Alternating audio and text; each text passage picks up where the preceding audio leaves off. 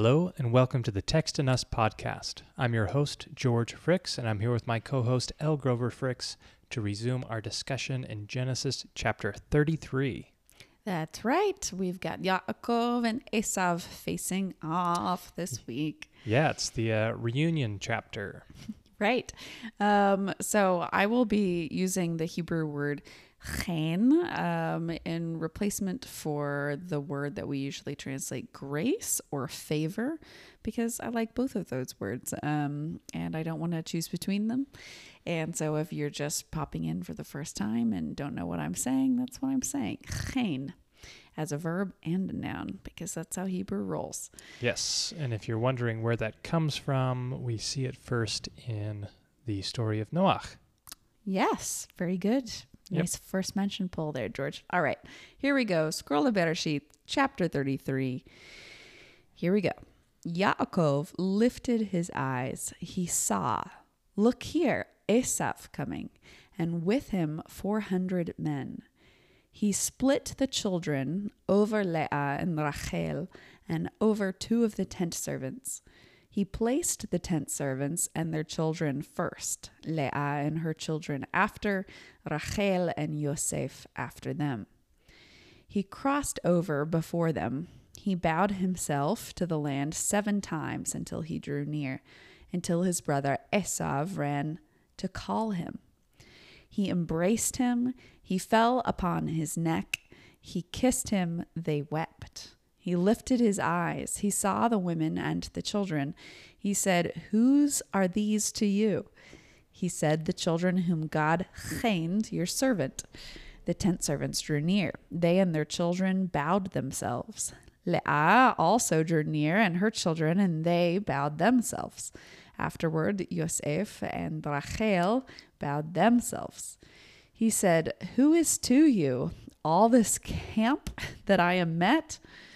He said, To find chen in the eyes of my Lord. Esav said, I have much, my brother. I would that they would be for you, they that are for you. Yaakov said, No, please, if please, I have found chen in your eyes. Take my soothing offering from my hand, for I have seen your face, as I have seen the face of God, and you accepted me. Take, please, my blessing that is brought for you, for God has chained me, and because I have all. He pecked at him like a chicken. He took. He said, Oh, that we would pull up our tent pegs and journey. I would have us walk. I would walk in parallel to you. Yaakov said to him, My Lord knows that the children are tender and the flocks and cattle are nursing over me. If they are thrust forward even one day, all of the flock will die. He will cross over, please, my Lord, before his servant, and I would lead like a slow river the feet of all that fills my household that goes before me, and the feet of the children, until I come to my Lord in Seir. Esav said, Please, I would establish with you from the people who are with me. He said, Why is this? I will find chen in the eyes of my Lord. And that day Esav returned to his path to Seir. Yaakov pulled up his tent pegs and journeyed toward Sukkot, huts. He built for himself a house and for his purchased things. He made huts, therefore the name of the place is called Sukkot. Yaakov came peacefully to the city of Shechem, rise early, that is in the land of Canaan, when he came from Padan Aram. He camped before the face of the city. He bought the portion of the field where he pitched and placed his tent. From the hand of the sons of Hamor, foaming donkey, father of Shechem, for 100 pieces of currency. He stationed a place of slaughter there. He called to him God, God of Israel. This is the word of the Lord. Thanks be to God. All right. Thank you for that reading. Let's dive into the text. I have divided this into two sections. Uh, the first part is verses 1 through 11, the second part is verses 12 through 20. Okay. Um, and so let's look at part one. It opens with Yaakov lifting his eyes. And uh, that's a phrase that we've heard a number of times in the text. It's not super common, but uh, it made me wonder. Um, you know, we see this with Abraham in Genesis 13, or sorry, uh, not Genesis 13, in Genesis 18, uh, where he looks and there's uh, angels stationed way off. Mm-hmm. Um, and They're all just big casting crowns fans from the mid 2000s, George. That's what they're you're missing. You're right. Yes, that's exactly I just can't hear that line without that bridge playing in my head. okay. Um, might expose my subculture, but okay. Uh, so lifting your eyes to the hills. Yeah, I think it's just an idiom that um, we see throughout the text for someone intentionally looking forward and looking up, right? And not just like he happened to be glancing around and something. I think it has a little bit more weight than that, but obviously not a literal plucking out your eyes and lifting them to the hills. yeah. That'd be a different kind of story. um, the Midrash talks about this phrase in the text as a, a tool that shows us a little bit about the character of the person. Hmm. And so, people in the text who are uh, aligned with God, when it says that they lift up their eyes, it tends to be something positive. Okay. And people that are not, it tends to be negative. Interesting. So, like um, when Abraham and Lot are splitting up mm-hmm. um, because their possessions were too great, Right. Lot lifts his eyes and sees Sodom and Amorah. Uh huh. And when Abraham lifts his eyes a few chapters later, he sees messengers from God. And so they kind of go through this long list of times that it appears in the text Mm-hmm. and showing the differences between the two, Huh. um, which is interesting. Yeah. Uh, here we see Yaakov lift his eyes, and there's Esav coming.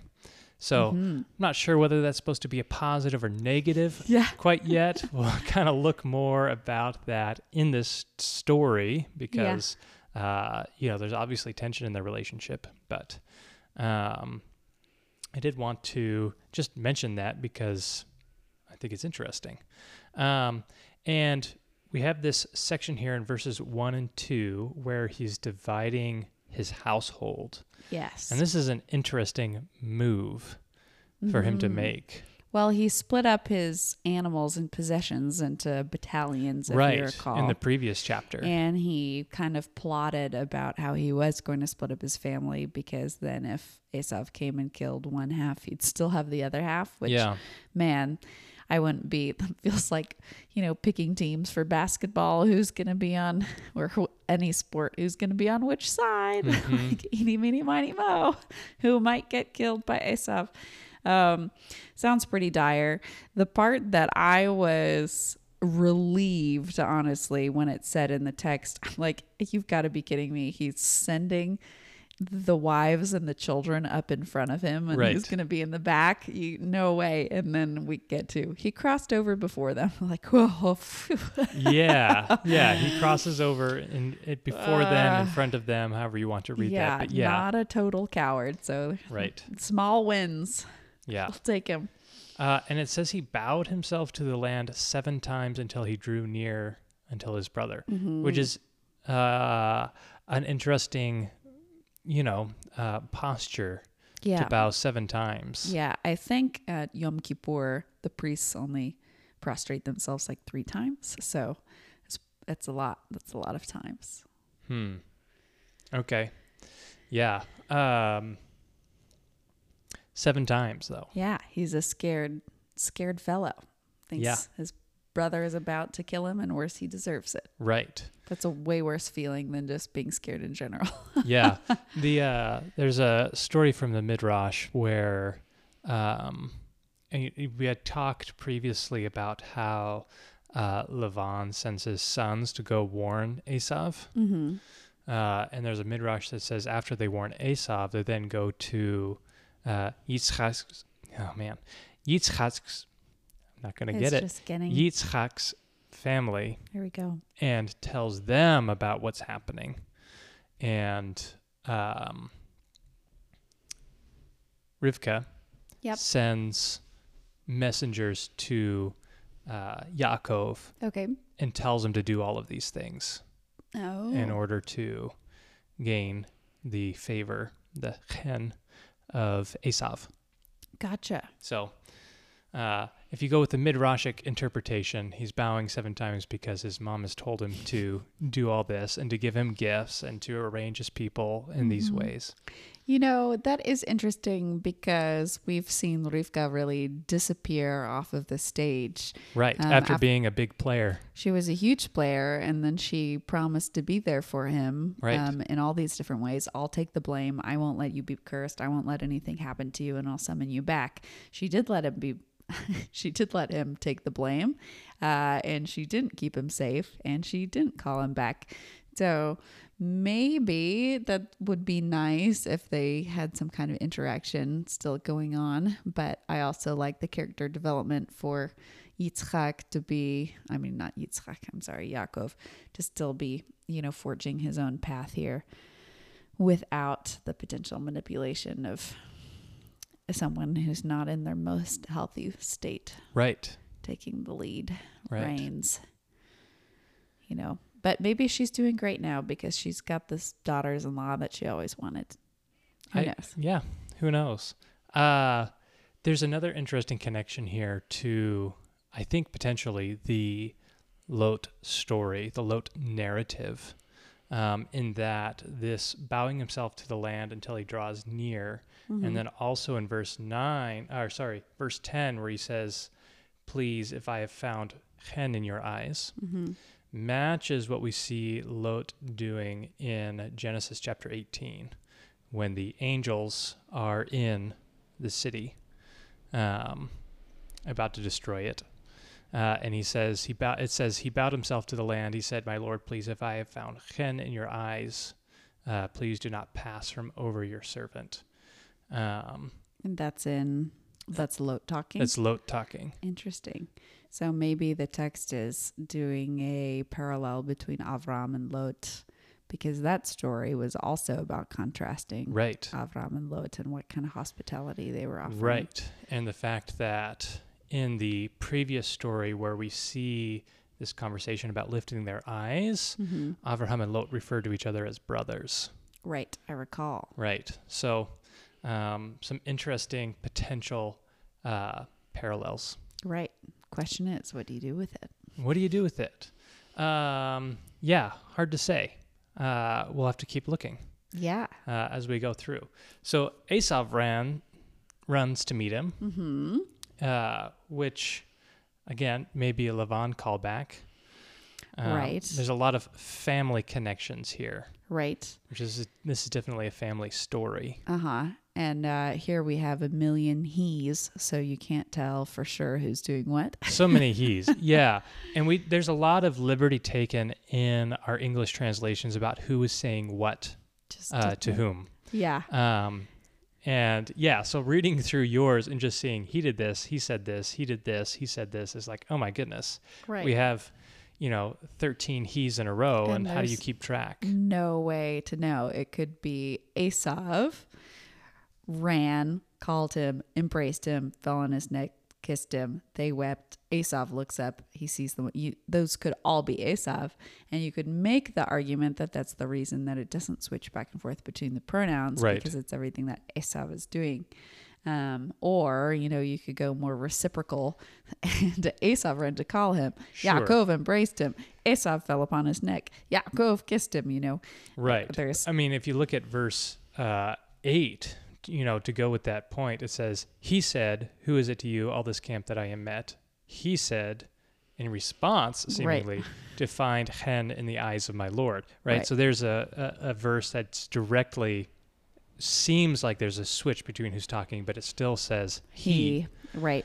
Yeah i would probably still say that until you get to that dialogue um all the way down including that first line of dialogue i would probably say that it's still Esav because we start with that with it saying Esav's the one doing this um and then they didn't bother switching it back to Yaakov because obviously he's going to be the one responding Hmm. and then we know that the line after that is Esav because it actually bothers saying Esav said.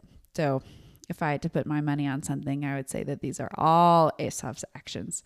And of course, I want them to be because I'm biased and I want it to be the tale of the prodigal son, Right. um, Ramez, of course, um, with all of this surprising grace and forgiveness for someone who absolutely does not deserve it. Yeah, which interesting. You know, we often think of the prodigal son story, and who do we usually think of in comparison with that? Right. It's really this, but I think you definitely could make the argument that the prodigal son story has a lot in common with Avraham and Lot Mm. in the same way. But there's no snogging between Avram and Lot. Snogging is an important part of the story, George. It is, but right. But if you go with the the uh, concept of the stories redeemed being redeemed over time, right? Um, right. the prodigal son is kind of the th- the third rendition, the third redemption of that story, because this story gets close Hmm. but doesn't quite make it there, right? Because Yaakov runs away at the end. Yes, he definitely does, which we'll get to. Yes, it's not full reconciliation, which is a bummer because he continues deceiving his brother, even in the face of all of his brother's magnanimity.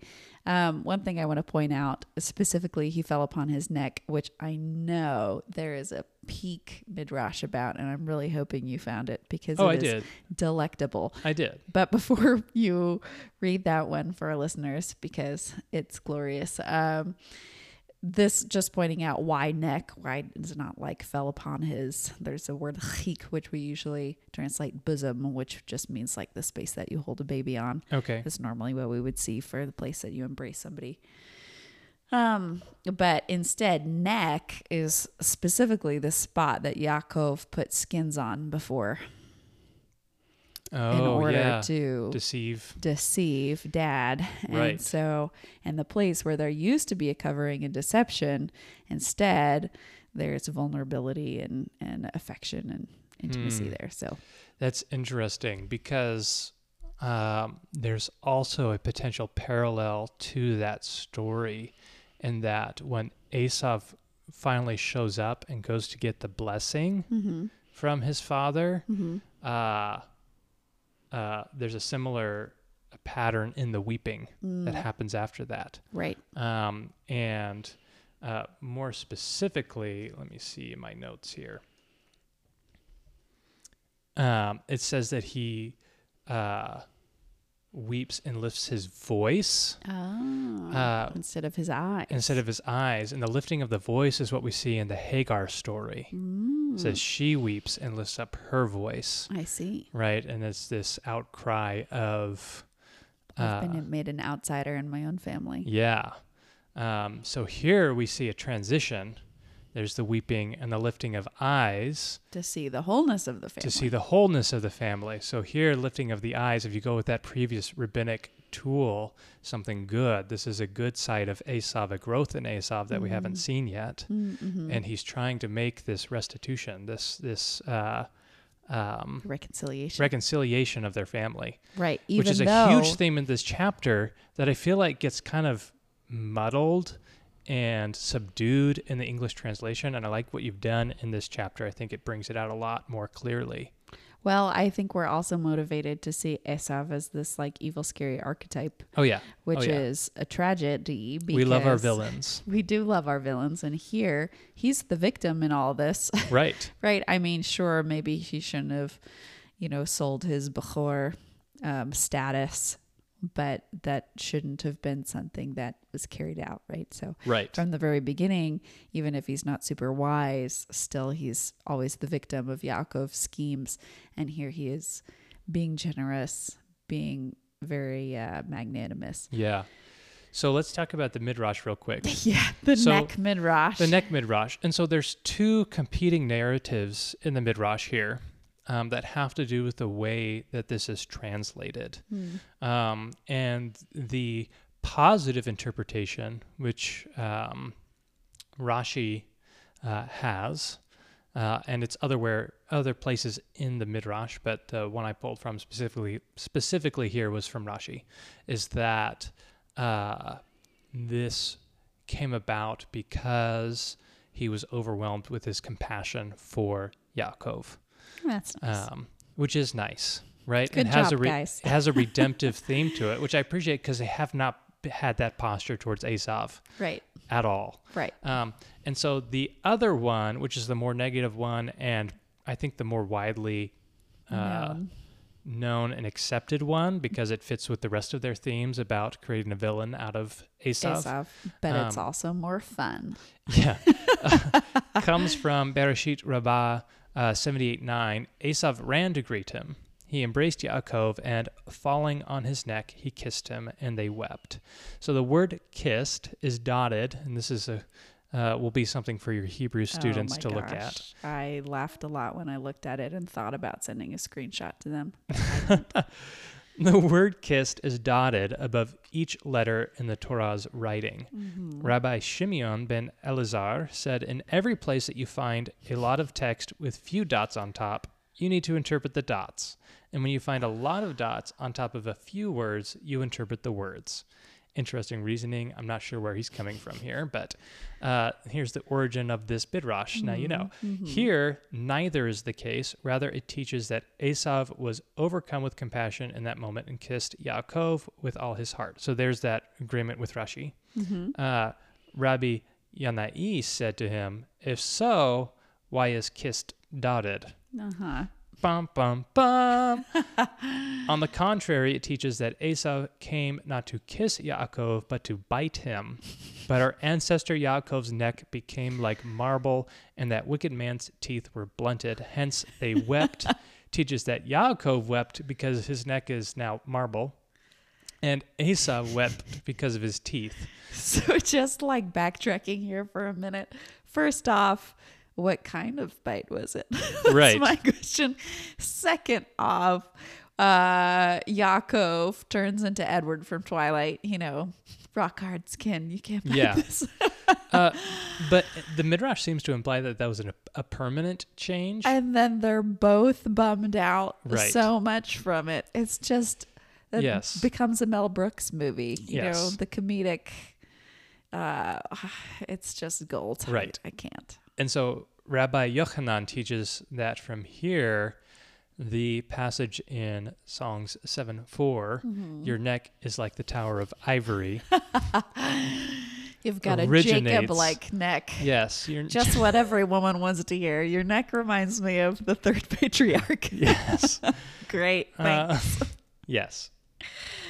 Uh, and uh, uh, I'm going to butcher this name. I apologize. Uh, Pirkei de Rabbi Eliezer says the wicked Esau's teeth became blunt. Uh, Bummer. and when the wicked one saw that the desire of his heart was not realized, he began to be angry and to gnash with his teeth. As it is said, the wicked shall see it and be grieved. He shall gnash with his teeth and melt away. I guess I'll have to live off Jamba Juice now. He can't eat his hundred things. He's a juice boy. Big bummer. okay. So, I mean, So they're weeping about their situation. right. Uh circling back to this problem that they've caused for themselves is that's the ironic part. So the dots if you know nothing about Hebrew, you you can look at it and you've got these characters and then you've got dots. Right. Some of those dots um, are vowels. So the original manuscript did not have dots. Um, the it was an oral tradition, and vowels had not been invented in the Hebrew writing system yet. And so the only way that you knew how to pronounce things was from knowing the text already. So the descendants of the Perushim of the Pharisees are the Masoretes, who come much later, well into the rabbinical um, era. And they're the ones who, in Tiberias, so up in the Galil, up in the Galilee, Yeah. um, where their ancestors were, um, they're the ones who invented our vowels. And but not all of those uh, were. All of those dots are not vowels. Some of them are cantillation marks, which have this function to show where they thought the the sentence should be broken up because they also didn't have grammar. And Um, punctuation. yeah, so the punctuation causes some uh, interpretive problems, which we can get into that in a, at a different time. But so um, the Masoretes date from the 5th to the 10th century CE, and they're the ones who put all these dots in there.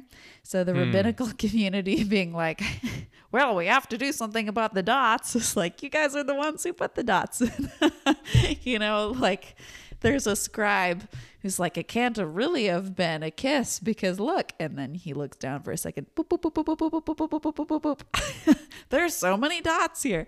They're not inspired.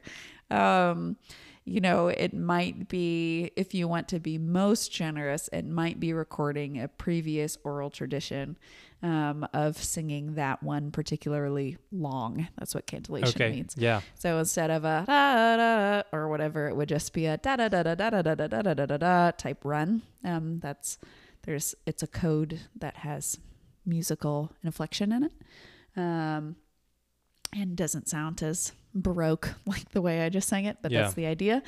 Um, so to say like we have to do something with this interpretation because of these dots when you put them there yourselves is quite the quite the life choice. Um, and to me, They're making things work.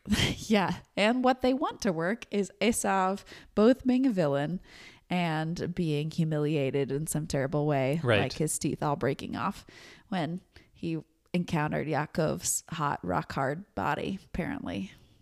I mean, yeah. How do you else do you think he uh, lifted the stone off of that well? Just with his neck, though. Just his neck. Not the rest. Tied a rope around there, flexed, the rock shattered into bits. Absolutely. Um, but fascinating. I'll still always love that one. Um, I want to know if Yaakov was also sparkly in the neck region or if that's um, reserved just for Edward from Twilight. But we'll never know We'll never know, ever. until we get to heaven. Who wants to go ask Yaakov? Right. Uh, okay. One other thing from this paragraph uh, that is more serious. They and their children bowed themselves. Um, and just pointing out for us in our culture, there's a contrast that we think of repentance, teshuvah, coming hmm. back to the path, Yeah. as being a completely individual thing. Like, stay back here, sweetheart. Daddy sinned. He has to go apologize, right? That's what we would do if we prioritized repentance more in our culture, which we don't at all. But here, not only does he go and you know, show deference, which is a form of repentance, even if it's not all the way stating, hey, I shouldn't have done that. Um, yet it's a community activity, and that's something that happens throughout Tanakh, which can be pretty offensive for individualists. Like, why are you including me with that group? I Yeah. didn't do blah, blah, blah. Um, the Bible pretty continually sees it as a community, a family, a household affair when one person is sinned, right? Like Achan hides the um, the precious metals under his tent, and his whole family Right. gets stoned to death Right. um, which is a bummer and a wrestling match, but also reflects this communal identity that they had, that we're all responsible for one another and our well being, and that includes our sin. So, very interesting to me that we can see that right off here. Like, obviously, the children haven't done anything wrong to Asav. They've never even met Asav before, but they also need to show this deference because of this relational break. Right. Yeah. With the exception of Benjamin, who's not born yet. So yeah. the only the one glare. who escapes this, Awkward uh, moment. yeah, is him. So um, the, the the rabbis do something interesting with that, but I won't get into it uh, here. Okay. Um, so yeah, uh, picking up in verse eight, then right after that happens, uh, he said, assuming this is Esav, uh, "Who is it to you, all this camp that I am met?" He said, "To find chen in the eyes of my lord." Esav said, "I have much, my brother. I would that they would be for you, that uh, they that are for you." And this is an interesting exchange because, right, Yaakov is trying to give him this wealth, these possessions, as Right. an as a uh, an offering of some kind to make peace with him. Right. Which hopefully, by the way, doesn't include the wives and the kids. like hopefully that's just the battalions of possessions. right. I think it's yeah. I think it's referring to the battalions that he set ahead. Right. right because um, the family's behind Yaakov and the possessions are in front, so that Right. track. Yeah. Uh, and uh, Esav, in an interesting move, is trying to not accept them. Right. And this is not the character that we have been presented with of Esav. Right. Right.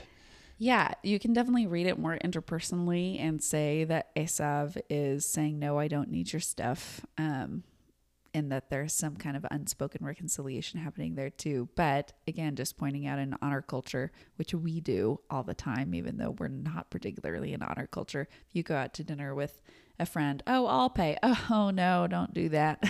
of course, I'll pay. Oh, no, well, maybe we should go down. Oh, no, let me.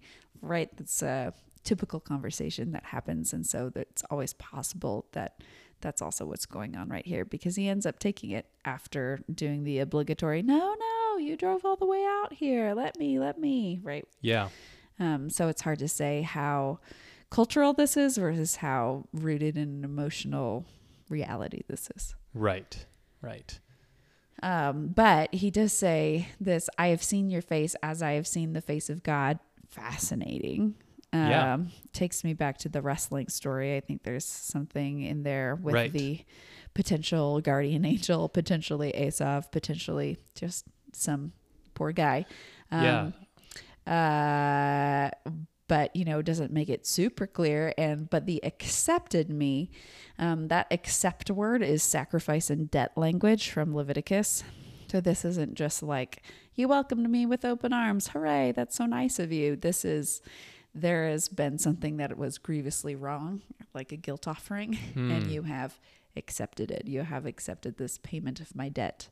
Um, Interesting. mhm. it's theological language.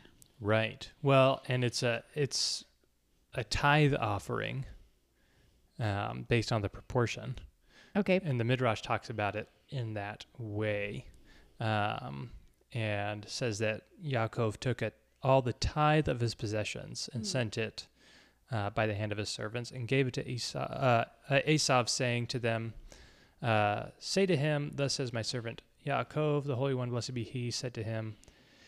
uh, Yaakov that which was holy. Uh, oh, sorry. Uh, thus say uh, saith. Boy, the language has confused me. I'm just going to read this again. okay Yaakov took all the tithe of his possessions and sent it by the hand of his servants and gave it to Esau, saying to them, Say uh, ye to him, Thus saith uh, thy servant Jacob. So uh, God shows up and says to Jacob, Hey, uh, those things that I have given to you as holy, you've made profane because you're giving a tithe to Esav, and tithes are for me. Uh, and That doesn't seem like the character of the God that I know, but okay. Right. Don't Uh, be generous. Only right. give things to me. Don't pursue relational reconciliation. Right. Uh, and Yaakov replies to him, Sovereign of all worlds, I flatter the wicked so that he should not slay me. Hence the wise men say we may flatter the wicked in this world for the sake of the ways of peace. Um, Esav said to him, O my brother, I have enough, as it is said.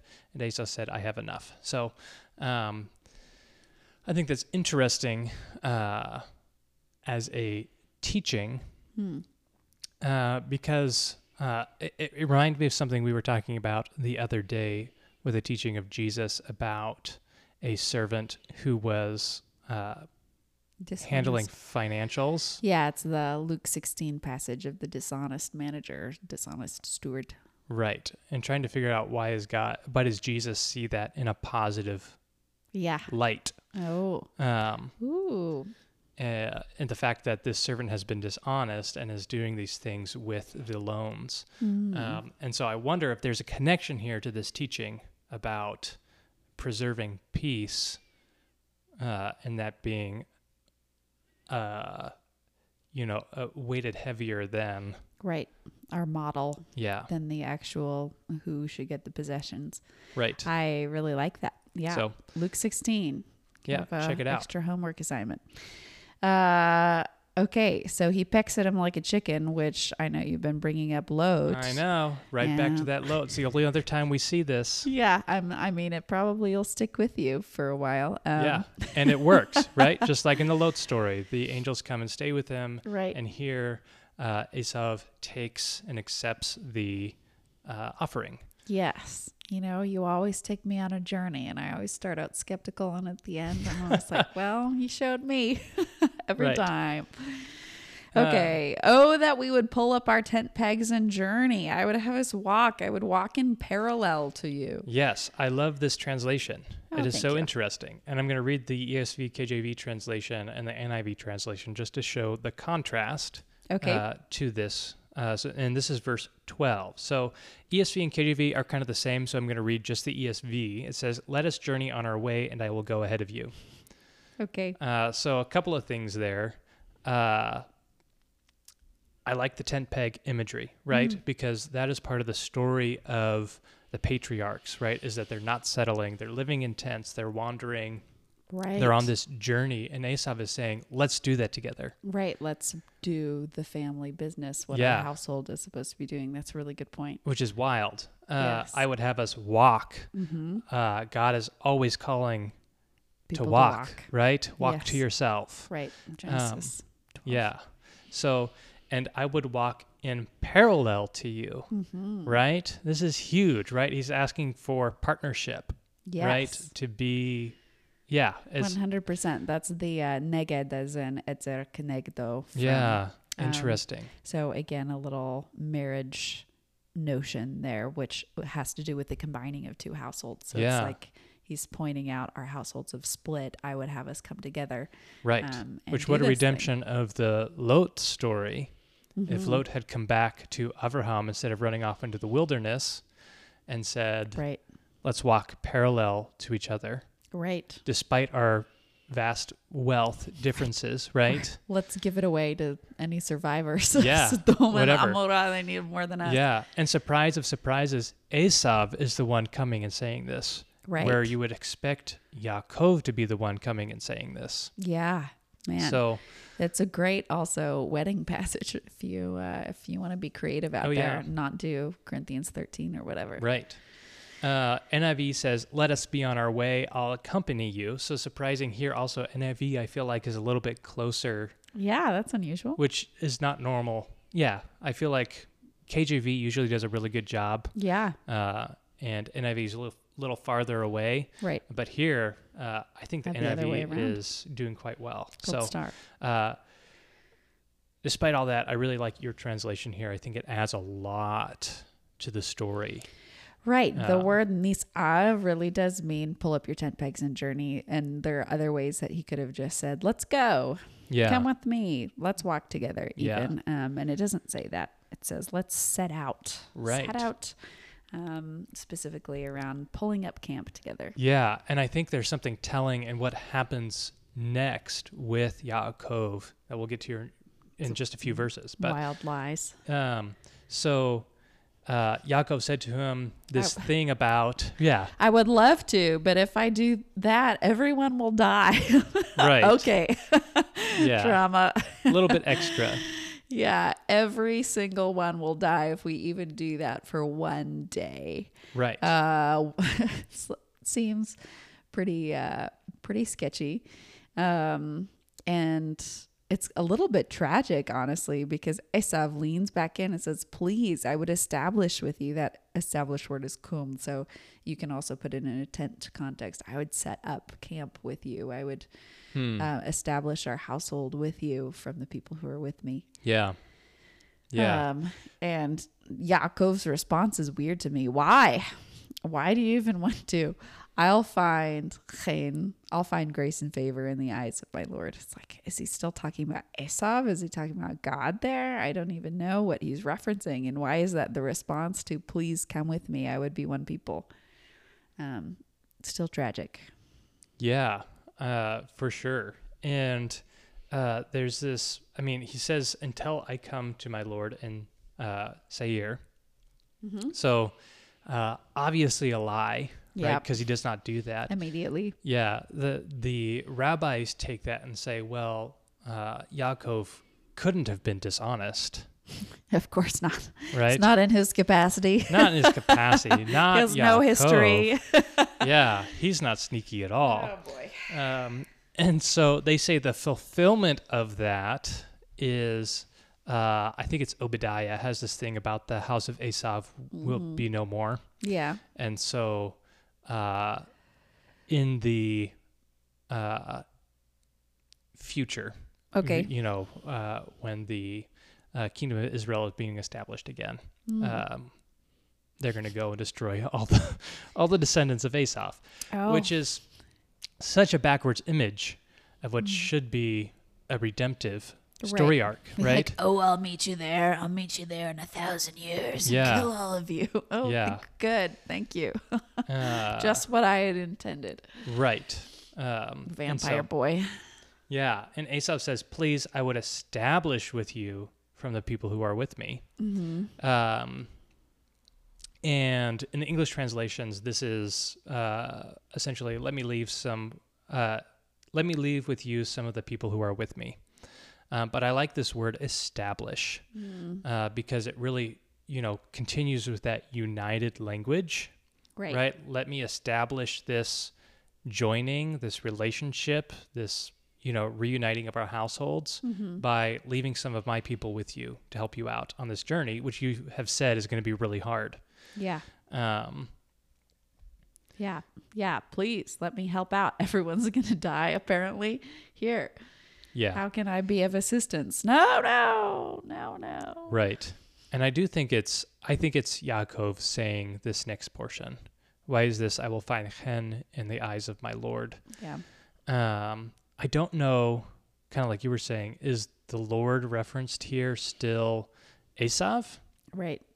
or is it to say. God? Right. Right? It's hard to say. I feel like it should be Esav, but it's confusing. Um, Yeah, other translations uh, interpret that, which I think you know makes sense to use interpretation when it's so confusing.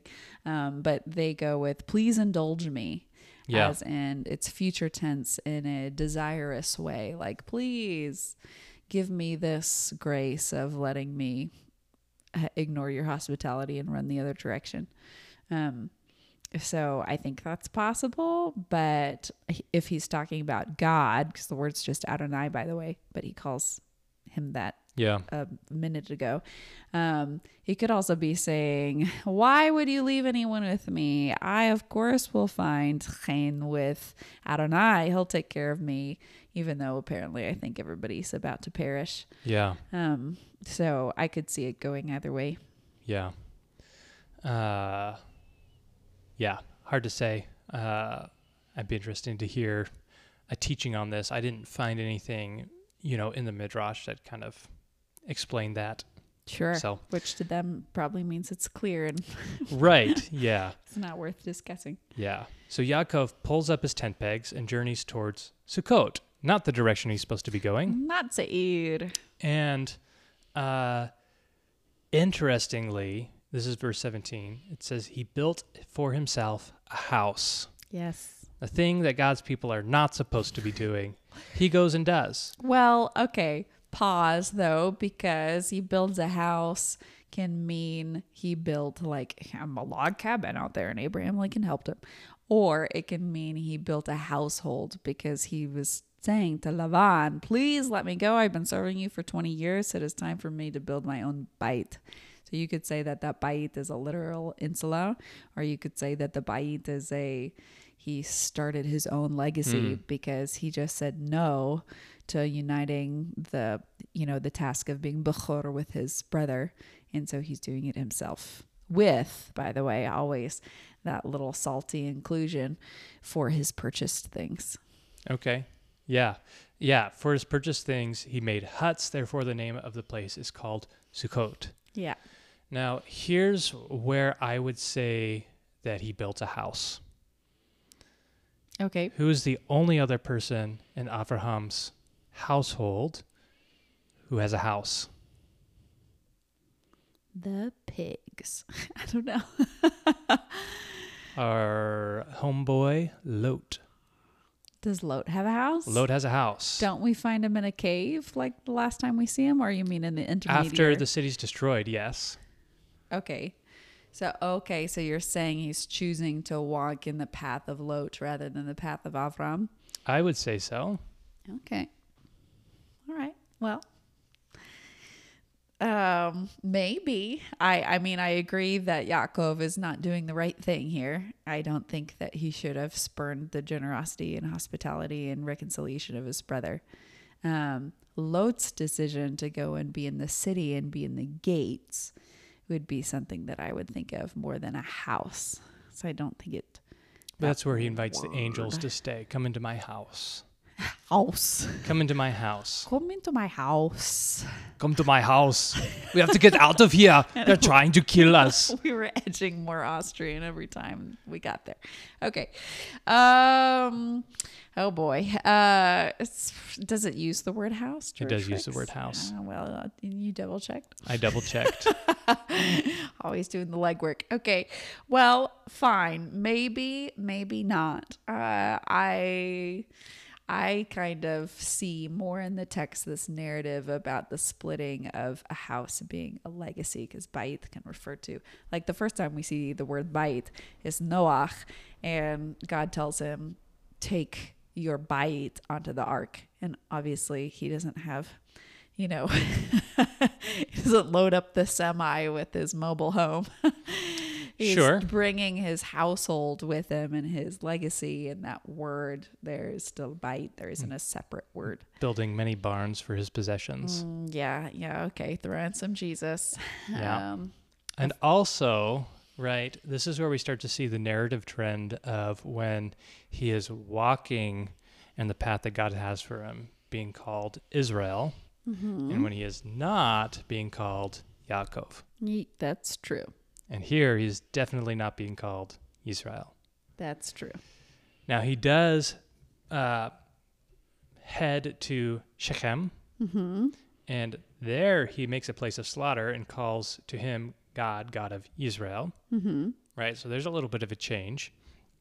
Interesting that he's purchasing land here. Mm-hmm. Um, I think this is the land that Yosef is buried traditionally. okay Um, and it's also one of the three pieces of land that is purchased by the patriarchs. oh interesting Um, I mean, if it's a literal house, then also you have more justification because you would need to actually buy a plot of land versus if you're just traveling through, you're allowed to squat a little bit more. Um, I want to point out that Sukkot, of course, is one of the names of the high holidays. it is. Um, it's super inconvenient if you live in Jerusalem. It's also coming up. Uh, In October. Yep, you're right. Um, it's hard to like make it through the streets because every single house and every single place of business erects a hut in the street.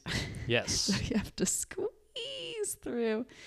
Um, but you know, it's a fun time of year. They shave all the palm trees and leave the leaves around for everybody Yeah. to be able to fulfill the mitzvah. So it's And- a fun time. Yeah, and you get to eat with your community. Right. It's a mitzvah to eat and sleep in the in the sukkah. So Right. uh, tiny little crash course in the Feast of Tabernacles, as it usually gets translated in our English text. Um, but what's interesting to me here is that we associate the Feast of Tabernacles with, which makes sense because it's what God says to do, um, with the time that they're in the wilderness. And so it's a story about God providing for them during this long stretch of time, right? And that's what you're supposed to be remembering during the festival. Um, it's also, by the way, one of the few festivals that they all say. Um, this is a huge theological trapdoor to jump into. Um, Leviticus says that all That's what we're here for. theological trapdoors. Surprise! um, the text says that all the festivals should be celebrated um, by God's people throughout every generation.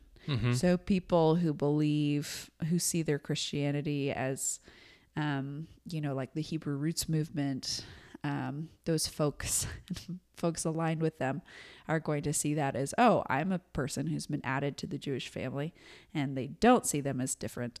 Um, whether or not you, which team you choose to ally with, which has all sorts of different overtones that I'm not the, I know a lot about, but I shouldn't be the voice communicating those positions um, because of my identity. But this particular festival is the one that the minor prophets say that in the age of Messiah, all the nations of the earth, so very specifically, Goyim, Gentiles, are going to come and, and celebrate this. And so it makes me curious if our first mention of Sukkot is not the traditional take of time in the desert, Right. but rather Yaakov um, setting up by Shechem, of all places, um, for his stuff. It's just very interesting to me thinking about why why is this the place? Why is this Sukkot? Why is this the the one festival out of all of the beautiful imagery that God strings together through his holidays? Why is this the one that it says in the Messianic era? Um, all the nations of the earth will participate in. Super interesting to me. I don't necessarily have answers. Do you have got any ideas? Spring to mind? I don't. Um, You can send them in then. yep. Send in your answers. Yep, we love to. We'd love to hear them and share them. Yeah. Uh, I mean, Shechem, right, you have here translated means rise early. Mm-hmm. Uh, and the angels do get Lot and his family up to rise early to escape the city. Going right back to your theme. I am. Like- and and what happens to Lot's wife? Uh, well, it depends on who you ask. She Okay. either turns into a garrison, or she does turn into a garrison. Rather, it's not a pillar of salt. Right. She dies. Well, is it really death, George? That's a good question. What happens to Yaakov's wife? She turns into a garrison of salt. She dies. I'm just saying. I don't know where the foaming donkey comes in uh, for Chamor. Nobody knows where the foaming donkey comes in. Um, yeah, yeah, uh, and we'll get more on Shechem, of course, in the next chapter. We will. All right. He builds an altar very much like his fathers before him. Mm-hmm. And he calls to him God, God of Israel. The Midrash is very clear to point out that he's not calling the altar God of Israel. No matter which people group in what era, we're always worried about accidental idolatry, Right. which always seems weird. Right. Whatever. Yes. And also to point out that when Moses also builds an altar and gives it a name, then that name of God is also not calling the altar God. It's funny. Um, I think it's because it says to him. He called to him. It doesn't say he called to God, God of Israel. Um, so they're probably concerned about that him specifically. But I think what's significant here is this is, I'm pretty sure, his first use of his new name. He hasn't been walking in the name that was given to him when he was wrestling, despite Right. saying, Oh, I've seen the face of God and getting a blessing from it. He Yeah. didn't tell Esav, Oh, sorry, actually, my name's Yisrael now. right. Um, so here he waits to have a moment not of crisis, which, hey, I guess that makes sense. Um, and reintroduces himself to God and resets his relationship with God, coming into the vision that God has for him and what God has stated about his identity. So that's a good thing, George. All right. Uh, one last thing that I wanted to mention, I forgot about it earlier about the face of God phrase, which is weird and unusual. Uh, what the Midrash has to say about that is that he was making a power play of saying that I've seen God and I'm still around, so obviously God is on my side. So therefore, don't try and kill me. okay, just so you know, Just God so and I you are know. buddies. I have seen your face and I've seen God's face. Yeah. Huh. Okay. Well, that's pretty negative, but uh, but I'm still into it.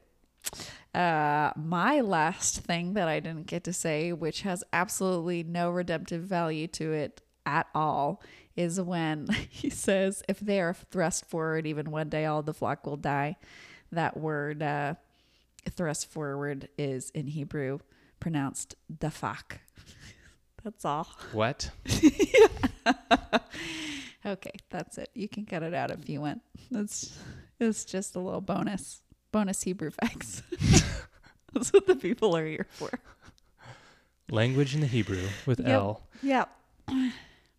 All right. Yeah, you sound like one of my students who. You know what? You spend enough years working with middle school boys, it makes an impression on your brain that never goes away. So, yes. All right. this has been the Text and Us podcast. For better or worse. Thank you so much for joining us. We hope that you will be willing to join us again next time Still come back. for chapter 34. And just speaking the truth of, of the Hebrew and the original language. Just blessing God's people. Um, if you want to complain about my taste or have ideas about any of the things we brought up or any other separate questions, you can find me at elgriverfricks at gmail.com. And don't forget to vote uh, between my theory and Elle's theory about the Lot comparison. Uh, sure. Uh, vote for George. Okay. Bye.